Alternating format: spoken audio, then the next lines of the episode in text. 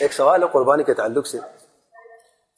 میں نے ایک سوال کے جواب میں کہا تھا کہ اگر قربانی کے جانور میں ایک سے زیادہ حصے دار ہیں، جیسا کہ گائے یا اونٹ کی قربانی، اور وہ لوگ جو ہیں ایک جگہ پہ نہ رہتے ہوں، جو مختلف محلے میں رہتے ہوں، اور ایک محلے میں جو ہے ایک جگہ پر عید نماز پہلے ہو جاتی، دوسرے میں بعد میں ہو جاتی ہے، تو کیا قربانی ہو سکتی ہے جبکہ دوسرے لوگوں نے جو حصے دار ان کی ابھی عید نماز نہیں ہوئی۔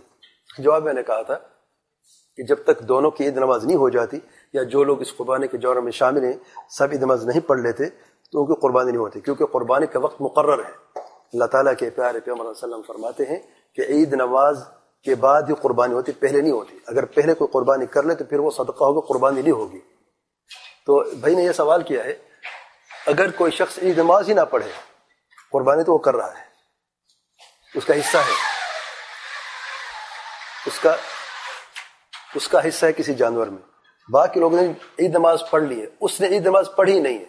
تو کیا اس کی قربانی ہوگی یا نہیں ہوگی؟ اور کیا عید نماز کے بعد جان ذبح کیا جائے یا نہ کیا جائے؟ اس کے جواب، قربانی کے تعلق اس شخص کی عید نماز سے نہیں ہے جو قربانی دے رہا ہے۔ قربانی کے لیے شرط عید نماز کا وقت ہے۔ شرط یہ نہیں ہے کہ جو قربانی دے رہا ہو وہ خود عید نماز پڑھے، یہ شرط نہیں ہے۔ عید نماز کا حکم بعض علماء کے سن مقد بات کہتے ہیں، واجب ہے، علماء کے اختلاف ہے۔ لیکن اس کے علاوہ بھی اگر آپ سن مقد بھی کہتے ہیں واجب بھی کہتے ہیں، اگر کوئی شخص عید نماز نہیں پڑھتا، جو واجب سمجھتے ان علماء کا میں قول کہہ رہا ہوں، جو واجب سمجھتا عید نماز کو، اگر کوئی شخص نہیں پڑھتا عید نماز سو جاتا ہے کسی وجہ سے نہیں پڑھ سکتا۔ ٹھیک ہے نا؟ تو کیا قربانی کرے گا، نہیں کرے گا؟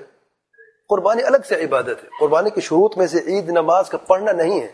شروط میں سے کیا عید نماز کے بعد قربانی دینی ہے۔ تو نماز پڑھنا اور عید نماز کے وقت دونوں مختلف چیزیں ہیں۔ واضح ہے؟ واللہ علم